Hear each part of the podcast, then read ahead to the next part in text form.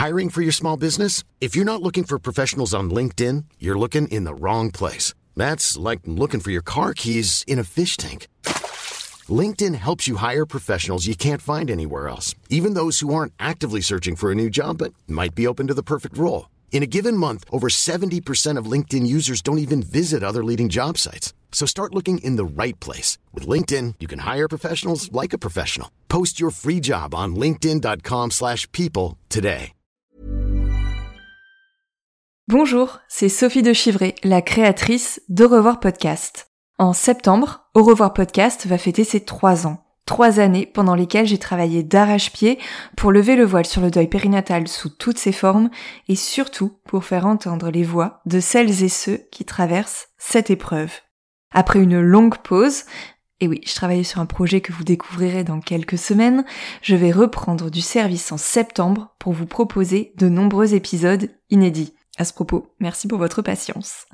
Au revoir podcast, c'est aujourd'hui plus d'une cinquantaine d'épisodes qui abordent toutes les facettes, ou presque, du deuil périnatal et ce sont des centaines d'heures de contenu gratuit. Aujourd'hui, j'ai donc besoin de votre aide. Sur la plateforme Tipeee, vous pouvez faire un don pour Au revoir podcast à partir d'un euro. Un petit coup de pouce qui m'aidera dans mon travail et me permettra de poursuivre cette aventure en proposant toujours plus de ressources sur ce deuil encore tabou, de ressources pour vous accompagner, de ressources pour sensibiliser. Rendez-vous sur la plateforme Tipeee, t i p e au revoir podcast pour en savoir plus. Je vous mets le lien direct dans la description de l'épisode. Je vous remercie par avance pour votre générosité. Et maintenant, je vous laisse écouter l'épisode. Au revoir est un podcast consacré au deuil périnatal. Le deuil périnatal, c'est le fait de perdre son bébé durant la grossesse, au moment de l'accouchement ou quelque temps après sa naissance. Par conséquent, les épisodes de ce podcast abordent des questions sensibles et douloureuses. Avec mes invités, nous parlerons notamment d'arrêt naturel de grossesse, d'interruption médicale de grossesse, de mort in utero ou de décès d'un enfant, quelques minutes, heures, jours ou semaines après sa naissance. Assurez-vous de pouvoir écouter les épisodes dans de bonnes conditions. Et surtout, n'oubliez pas, dans le mot deuil, il y a certes le D de décès, mais il y a aussi le E d'espoir ou le I qu'on retrouve dans le mot vie. Je vous souhaite une belle écoute.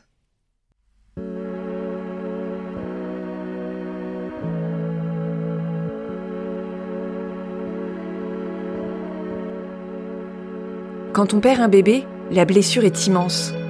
La plaie, elle reste pendant des semaines, des mois, béante. Et petit à petit, elle se referme. Cela ne veut pas dire qu'elle n'est plus douloureuse. Elle est toujours, mais de manière différente. La blessure est devenue cicatrice. Le deuil périnatal, c'est comme cette blessure qui se mue un jour en cicatrice. Une cicatrice invisible aux yeux des autres, mais une cicatrice qui marque de manière permanente notre histoire personnelle et familiale. Parfois, on a besoin justement que cette cicatrice invisible devienne visible. Et quoi de mieux qu'un tatouage pour rendre hommage à ce bébé, ce bébé qui est ancré avec un A dans notre mémoire et qui va ensuite être ancré avec un E sur notre peau? Un tatouage pour symboliser de manière permanente, sur la surface de notre corps, cette expérience hors norme, cette grossesse arrêtée, ce décès in cette mort de l'enfant à peine né, cette épreuve dont il a fallu se relever.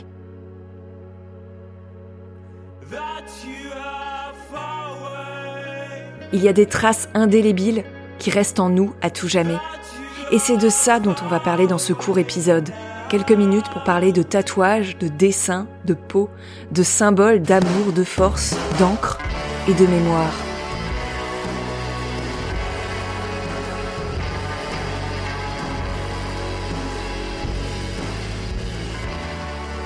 Au revoir podcast, les tatouages du deuil périnatal, numéro 6, Flavie et son étoile.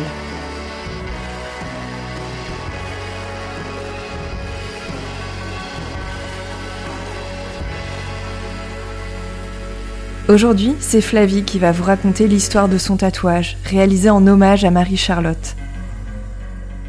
Marie-Charlotte, c'est sa première fille, son premier bébé, à qui elle a dû dire au revoir quelques jours après sa naissance.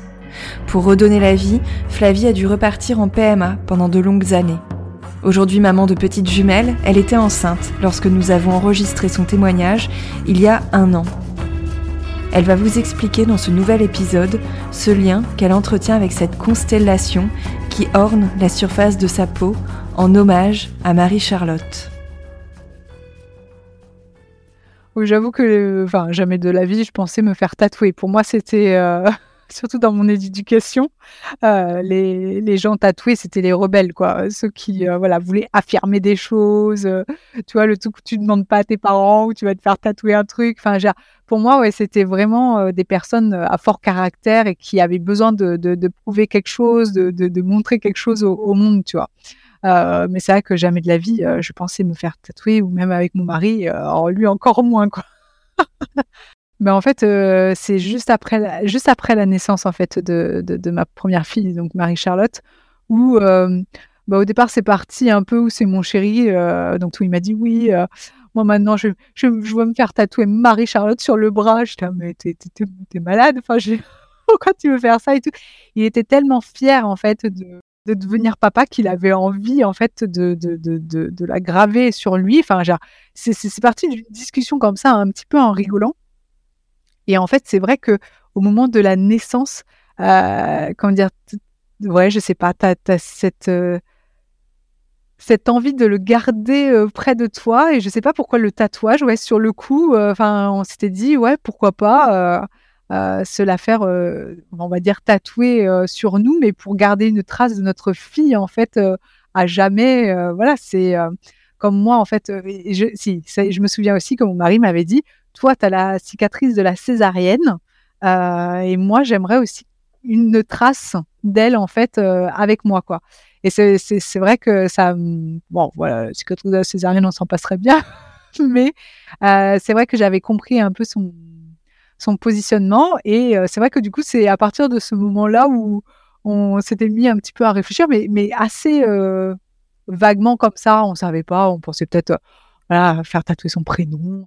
Et après, du coup, c'est quand elle est décédée et qu'on l'a perdue que là, tout de suite, on s'est raccroché à cette, euh, à cette idée de vouloir se faire euh, tatouer pour là vraiment garder une trace de son passage euh, sur Terre à jamais en nous, en fait. Et là, oui, là, j'ai eu envie de, oui, garder quelque part une trace. sur la césarienne, ok. Puis j'avais envie quand même d'un truc un peu plus, un peu plus joli, un peu plus fun. Et voilà, avec mon mari, on avait envie de, de se faire le même pour euh, être aussi liés euh, à jamais ensemble par, euh, par l'épreuve qui, venait de, se passer.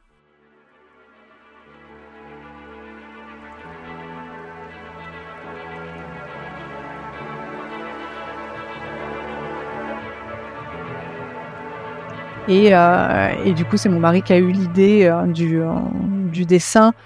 C'est la petite ours au niveau des, de la symbolique.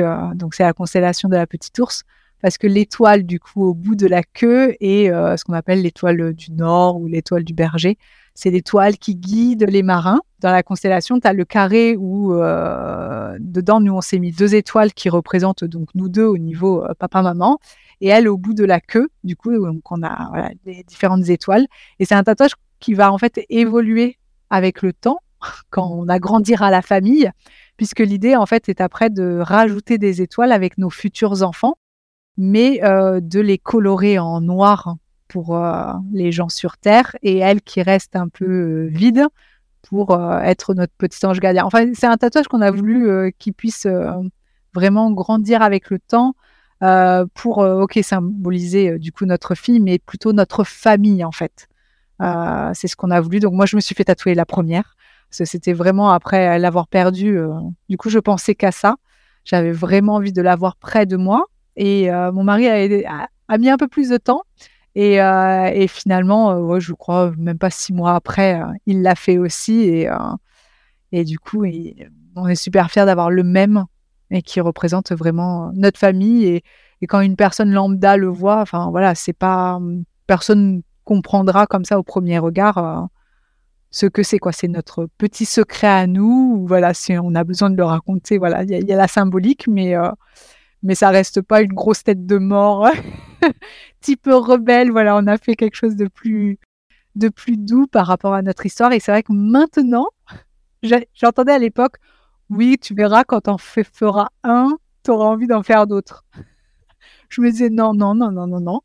Et c'est vrai que, euh, bah, du coup, oui, ça donne envie. Euh, en fait, je comprends maintenant euh, les gens qui se font tatouer pour raconter leur histoire sur eux, en fait, pour garder une trace de, de ce qu'ils ont vécu. Et, et, finalement, maintenant, je regarde, enfin, je regarde plus les gens tatoués de la même façon. Pour moi, c'est pas forcément des rebelles, mais c'est des gens qui, qui ont plutôt eu une vie remplie et qui ont et, voilà, qui le marquent sur leur corps pour le garder euh, en mémoire à jamais, quoi.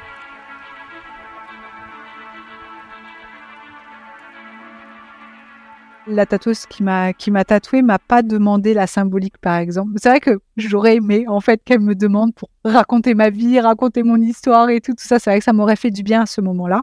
Après, le, le dessin, c'est nous qui l'avons dessiné. Donc il n'y a pas eu de genre euh, je lui donne une idée et puis je, découvre le dessin qu'elle m'a fait. Elle a vraiment reproduit euh, le, dessin qu'on lui avait demandé.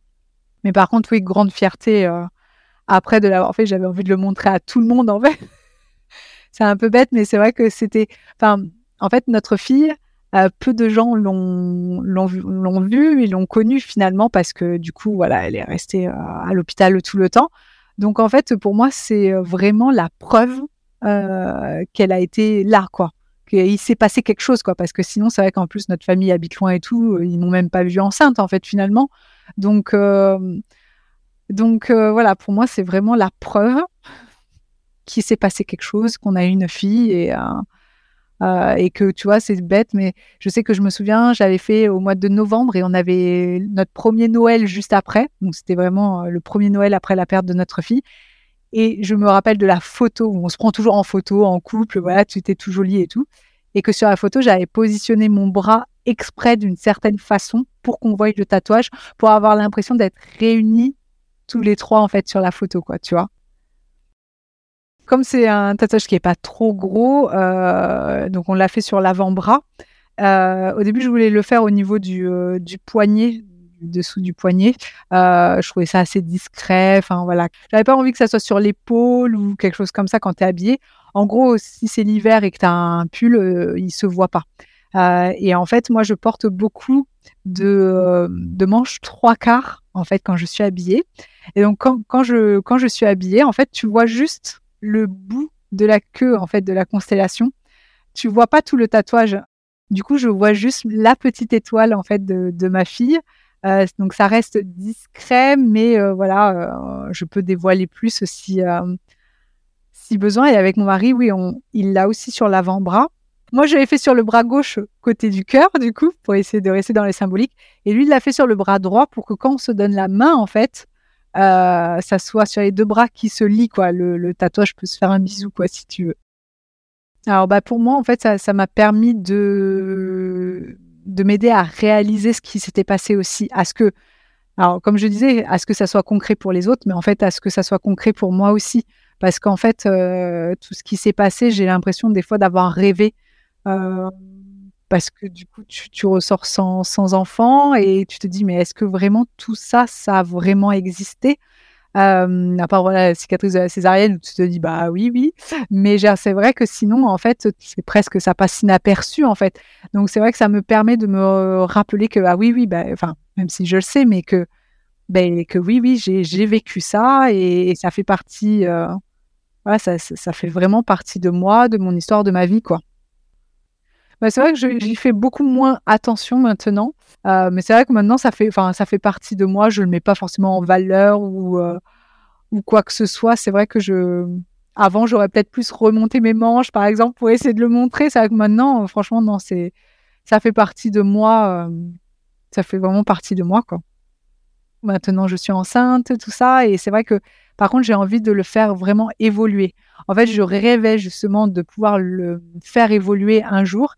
Et maintenant que voilà, je, je, sais que je vais avoir la possibilité, euh, voilà, je commence à plutôt réfléchir à comment je vais pouvoir euh, raconter autre chose, tout, tout, tout, ce qu'elle m'a apporté en fait, plein de petits symboles par rapport à, à au départ c'était juste elle et puis bah, tout ce qu'elle m'a voilà, apporté dans la vie.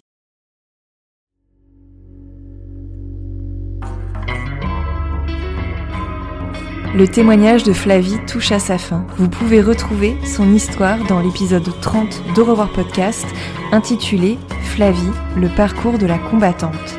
Je vous mets tous les liens dans la description de cet épisode. Je suis Sophie de Chivray et j'ai eu le plaisir de réaliser, monter et mixer cet épisode. Alors si vous avez à cœur de soutenir Au revoir podcast et d'offrir à mon travail une plus grande visibilité, n'hésitez pas à mettre un petit commentaire et à lui attribuer une pluie d'étoiles sur Apple Podcast et Spotify. Je vous remercie pour votre écoute et je vous donne rendez-vous sur les réseaux sociaux et notamment sur le compte Instagram au revoir.podcast pour découvrir du contenu supplémentaire pour lever le voile sur le deuil périnatal. Je vous dis à très bientôt.